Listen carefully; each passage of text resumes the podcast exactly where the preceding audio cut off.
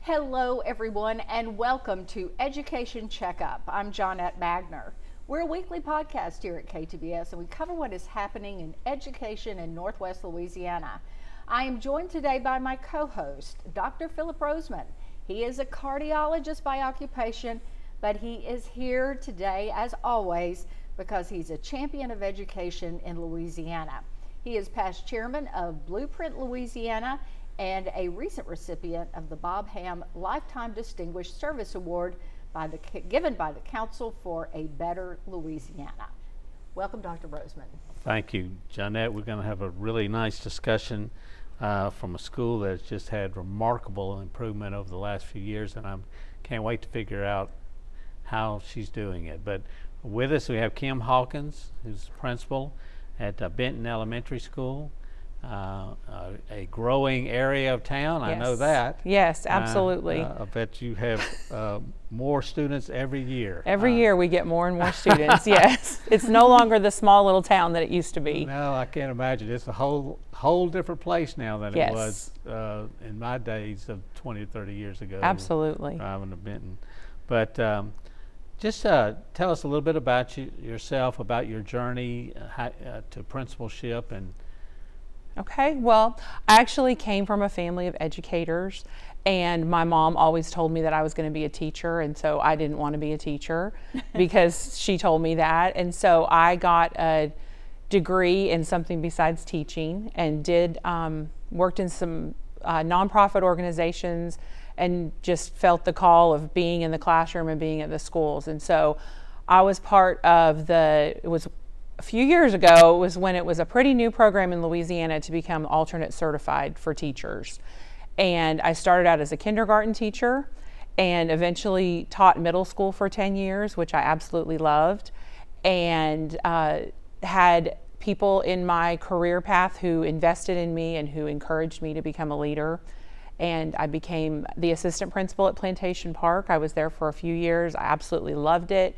I learned so much about everything. I learned about life, I learned about education, and then this is my fourth year as the principal at Benton Elementary. Uh, tell me a little about the alternate program, how, how difficult it was for you to get into the classroom. Was this something that you just learned as you went along? Did they have strong teaching program for you? You know, to get you. I, I, it did. It's very. Di- it's changed so much since when I first did it, but at the time, it was uh, in person classes. Now I think everything is online, but it was in person classes, and I was required to do all kinds of classroom observations and uh, be able to see different kinds of schools and different types of teachers as I took my classes. And I was fortunate enough to be hired as a, uh, a teacher on like a temporary certificate during that time. And I had great mentors great mentor teachers that kind of showed me the ropes. And I think the great thing about the alternate certification program is it brings people into education who have a lot of different life experience. And that's really what our students need is diverse people to be able to be role models for them. So and you, you don't have any problem hiring alternative teachers no, in fact, Benton Elementary? I try to because okay. somebody took a chance on me a long time ago and I want to take a chance on somebody else and invest in them. Right now, I have four teachers at my school that are either in the alternate certification program or just finished it.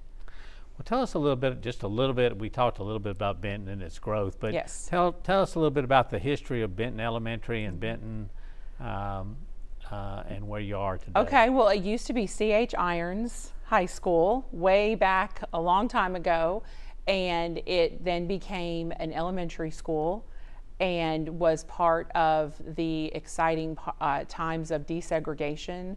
And it was uh, it became a desegregated elementary school, and so it has a neat history with that. And it started out it was K through six, and then we went to K through five. And the third, the first year that I was there, it became just K through four because they created a middle school slash intermediate type program where it was just fifth and sixth grade. So that school has seen it all. And uh, we have lockers in our hallways, which is kind of unique to an elementary school because they were high school lockers at the time and some of those lockers still have people's names written down on them like so and so loves so and so and it's you know from the from the Yeah. 70s and so but we still use those lockers and the, i think our school has such a unique um, opportunity because we are right in the center of the community And Yeah. you're, oh, I was ahead. wondering, Yeah. can those little kids reach the lockers? they can they have to stretch up really tall but we still use those lockers because you know when they originally built the school um, of course there's multiple buildings now but when they built the school um, there's not a lot there's no storage and so the teachers use those lockers as storage because i keep every year i say i'm going to take them out and they're like no miss hawkins you can't take them out because we need those lockers for storage but the kids are excited to have lockers Is um, is that the only older school left in Benton? I mean, uh, the rest of them are new buildings. or- Right. So the other schools are all pretty new, and the intermediate and the middle school, they're older, but they're not as old as ours. Ours has a lot of history. Yeah. Well, um, um, let me just ask you, or just what I learned is that you're you're now in A school. Yes. Okay. So you've moved up from a school performance score of 78 to 91, and for people who don't know, wow. that's a Yes. huge jump. In Uh, four it's- years, in the middle of COVID. It's Wow, exponential. that's Yes. amazing. Congratulations to you. Thank you so much. That was the hard work of everybody. Everybody from our cafeteria workers to our teachers to our parents and the kids who are the ones taking the test. It was it was a true effort. okay, so I'm going to ask your question that Go I know ahead. you're going to ask right now. Good. I'm glad okay? you're going to do that. What is your secret sauce? Okay. That is my question, as a matter of fact. Oh wow! Well, I mean, I don't want to tell you all my secrets, but no. Um, I think the I think the key to our success has been that when I came there, the staff was hungry for change. They were hungry. They wanted to be the best. They really wanted it. And so when we met together and said, "How are we going to create this dream school? How are we going to create a school where we want to work, where our students want to come to school, and our parents are proud to say, my child goes to Benton Elementary, they knew that we wanted to do something different. And so um, we implemented something called The Leader in Me. And it's based on the seven habits that are written by Stephen Covey. A lot of mm-hmm. people are probably familiar with those. And our children learn those seven habits. And we actually, now they have an eighth habit, which is my favorite, which is find your voice. And I was telling the kids today that I was coming here and I was like, I hope I can find my voice, you know, I hope I can. But we teach the children every day throughout all the curriculum, we teach and we model those habits for our students. And the students learn how to set goals and they learn how to create um, measures to create to see how they're doing on their goals. In fact, we had a kindergarten parent call me and just let me know she was like he is so excited about these goals that he's setting. He will not go to bed until he practices counting to 100 and reading for 10 minutes because you told him that's what he had to do every night. And so as the students have reached these personal goals they feel success they feel hope and the teachers feel that too. And then when those things are all in alignment everything else i think just falls into place so, did you find this program somewhere else, or did you just invent it from scratch? No, so it's been around for quite a while, and they um, it was it was first started in North Carolina by um, a principal named Muriel Summers, who had a school that they said we're going to close you down in a year if you don't change, and she had gone to the Seven Habits workshop and asked Stephen Covey, "Have you ever tried this with children?" And he said, "No, but if you do, let me know how it goes." And so she came back, and her school, like mine, the, the teachers were hungry for a change, and they implemented this. And now it's oh, it's in like over 30,000 schools throughout the world. And the schools that are part of this movement have seen just huge growth in the way that, because it changes you as a person, as an educator, because you start to internalize those habits as well and it changes the students. So we're really excited because our fourth graders this year are the first group that we've had that they've learned these all the way from kindergarten. You know, I I I did do that myself uh, when I was in my 20s and 30s, is to really study uh, what Covey was saying. Yes. Uh, and uh, their habits are the habits that my mother and father tried to impart to me, but it was it's just going back to the kind of character values mm-hmm. and those kind of things that we've gotten away from a little bit, Yes. you're going straight back to them. Because it's not just, uh, if you only focus on academics, you will see growth. But if you focus on helping everybody to be their best and to reach their growth potential, then the growth can be, it's limitless. You know, it's not just for a little bit of time. So, for example, this month, the habit that we're studying is think win win. And a lot of people think, oh, that means everybody gets a trophy. But all of my students will tell you that means that if other people win or are recognized for something, we're happy for them because there's an, an abundance of great things in the world. And if it's not my turn right now, it's going to be somebody else's turn. Let's. I, I really want to explore this just a little bit. Okay. So, and I think uh, the uh, audience I'm will loving it also. too. Okay. yeah. Uh, let's tell us a little bit about uh, the seven habits. Okay. Uh, go ahead and talk about those and let us know about. So the habits are broken up into two kinds of habits. The first ones are the internal victories, the things that we have to conquer for ourselves, and then we have the external victories, which are the things that we have to conquer in working with other people. So the first habit that we ever teach the children is to be proactive. And you know, for the littlest ones, we teach them that that means, you know, you lay your clothes out the night before, you think ahead, you try to be prepared. But really, being proactive is the opposite of being reactive. And how many people do we know in the world that are reactive? that just, you know, at the drop of a hat. And so we teach them a method called pause and respond. That if they're starting to, and we all feel it, when you're starting to see red or your heart's beating fast or however you feel, we try to teach them how that feels in their body when they start to be reactive and to say, okay, I'm going to pause and respond. I'm going to pause before I respond. And so that's the very first thing that we teach them. That's the first habit. And so every month we focus on a different habit in our school. And all the way up to sharpen the saw is habit, habit seven, which is teaching them that it's not all about the academics, it's not all about work, but that play is important and mm-hmm. finding things that you love to do are important. But the kids have really, the habit number eight has really resonated with them find your voice. You know, sometimes when you go in a classroom and a child answers a question, it's always the same five children that answer a question because you have the other ones that are a little more timid or um, quiet. But we're teaching our children that every time they speak in the classroom, the expectation is to stand up, project your voice, and don't be shy. If you get it wrong, it's okay. But to, to find your voice, that one has really resonated with our students, and to see the confidence that they have to be able to go up to a visitor, shake their hand, look them in the eye, introduce themselves, welcome them to our school has been really rewarding for us. And part of that would be that the kids don't say anything negative to the other children Right. when they're finding their voice. That's right.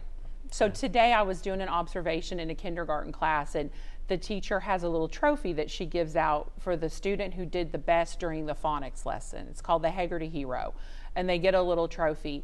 And she chose one of the students who had worked really hard, you know, doing everything he was supposed to do. And all of the other students in the class, even though they would have loved to have gotten the trophy, they clapped and cheered for the student and they were like we're so proud of you we're so happy for you and uh, just to see at such a young age that if you teach them that they can learn how to take those habits and make them part of who they are Well, I know you know my next question is going to be about school climate. Okay. Uh, but I think you're answering it. I It mean, is. Uh, you are answering the question of what is it that has ch- made the change in the in the campus, uh, in the school climate there. So it's that I think a lot of the leader in me, and then also just being very intentional about celebrating our staff.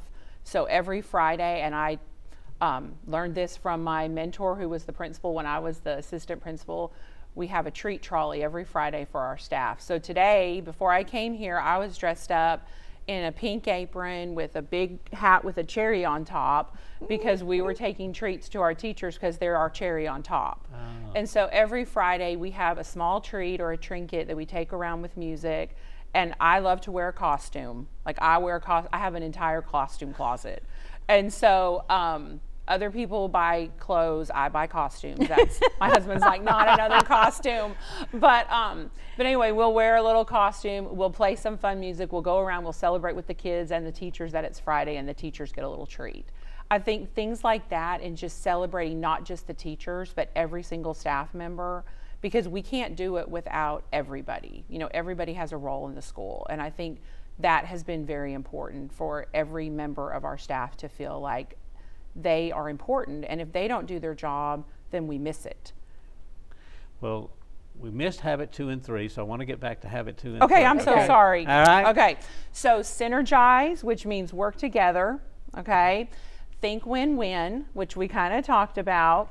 Um, this one is seek first. The next one is seek first to understand, then to be understood. Now that one I want to talk about a little bit. Okay, let's talk about that one. Yeah, that one's one that mm, people don't do much anymore. No, so when- so so talk about that. Okay, How- so when we do that one, when we talk about that one, we're teaching the kids to be empathetic listeners. And that's a big word for a child. And that's actually one of our guiding values at our school is empathy. And um, somebody asked me one time, why did you choose empathy as a guiding value for your school? And I said, because if you don't have empathy, you can't learn from other people. So teaching kids how to be empathic listeners. So um, every morning for 15 minutes before we start instruction, um, we have what's called a morning meeting. And every class does it a little bit different. Some of them sit on the carpet. Some, the bigger kids, because they're just so big, they circle up around the classroom. It just depends what the teacher likes. And I was in a morning meeting the other day with some fourth graders, and they would go around and say, and they say, okay, I'm going to share something. So and what they've gotten into the habit of in their classroom is when somebody shares something, instead of you sharing next, you ask a question about what they just shared. So if you said, This weekend I went to a Mardi Gras parade, then instead of saying, Oh, I went to that too, then you say, Oh, well, what kinds of stuff did you get at the Mardi Gras parade? And they love doing that, peppering each other with questions. And so teaching them that it's not so much important about hearing what you have to say back, not we're trying to teach them don't listen to respond, but listen to hear.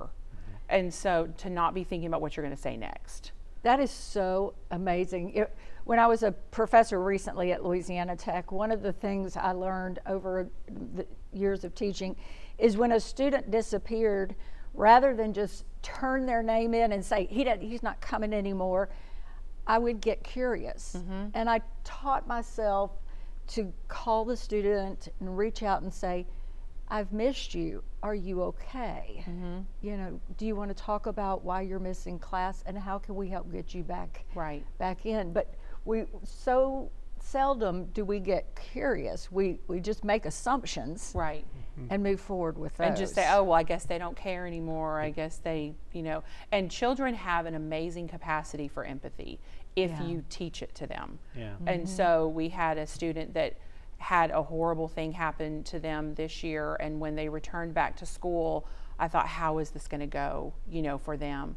And the teacher came and she said, I just want to let you know this morning in morning meeting, we were all in tears because the students shared their experience that had happened to them, and all of the students shared back with this with that student how much they cared about them, how much they wanted to help them to overcome this horrible thing that had happened to them.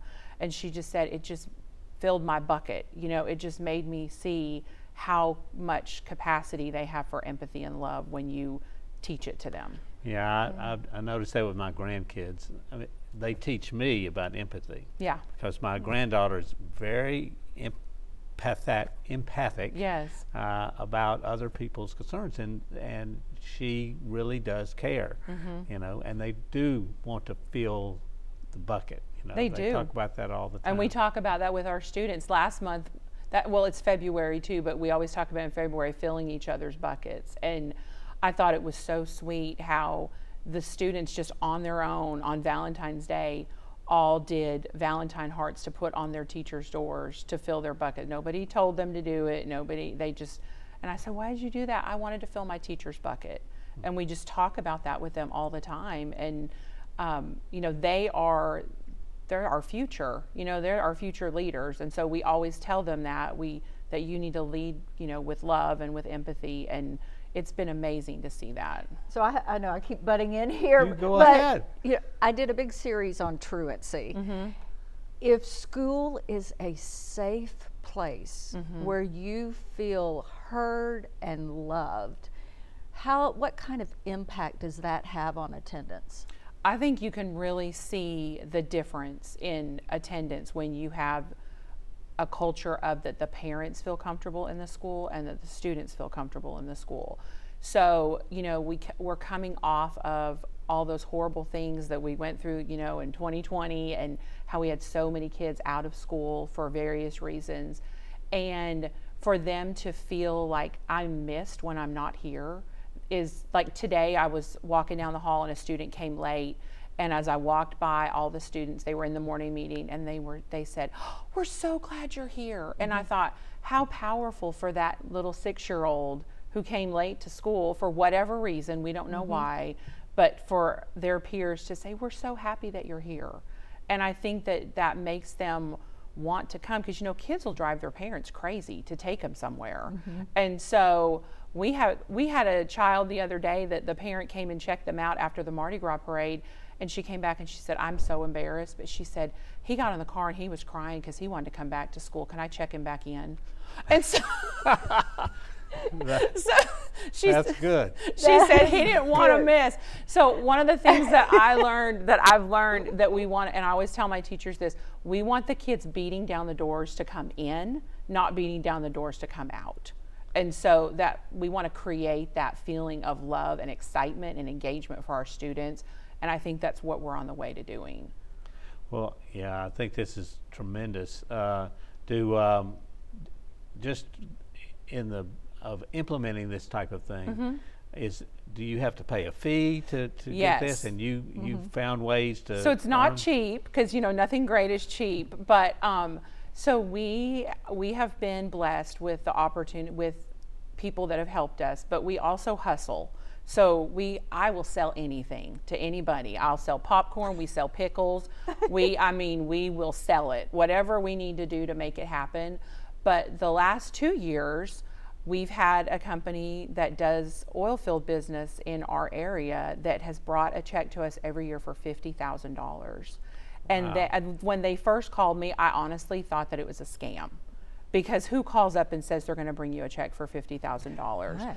And um, so I thought, okay, well, we'll see if they show up. And they did. They came with that big check with $50,000, and then they came back again this year, New Dawn Energy. And they um, that has helped us tremendously. But we also have um, a great community base that helps us. That we have sponsors that help us out because you know to do all those extra special things that you have to do in a school to make it what we want it to be you know they don't come free right. and so which is fine i mean we're happy to we're happy to pay for it but it's, it's also just kind of reminds you that you know when you're doing the right thing sometimes people come along and help. That's right. And a lot of, and you can tell a lot of the stories. I can tell a lot of the stories, mm-hmm. and I know you can, and I know Johnette can too, of of being in the doing the right thing, but someone helping out. Yes. Someone seems to be there. Yes, every you know? time. Yeah. Well, listen. Uh, uh wanna before you go. Okay. I just I, I want to ask you a couple of questions. The first personal questions. Okay. First is, do you have any uh, words of advice that you have um, uh, that you want words of wisdom that you want to share with those in the audience that you may share with your family or at school or whatever? Well, the first thing I want to say if I have students watching is to remind them that we're going to win the day the Tiger way because we say that every day. So I do want to remind them that. But I always, my thing is I always say and I always think, do the right thing even when nobody's looking.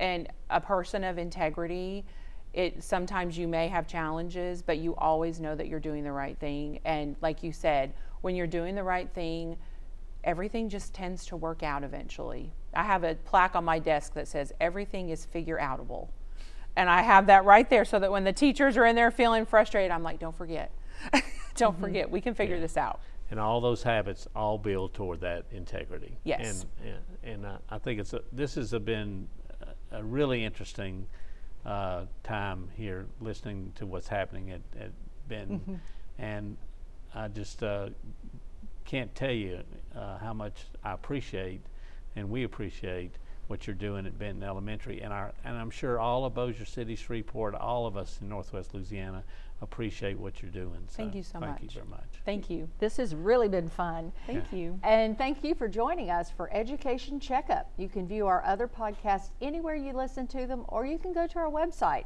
at ktbs.com slash podcast. Have a good day and join us next time for Education Checkup.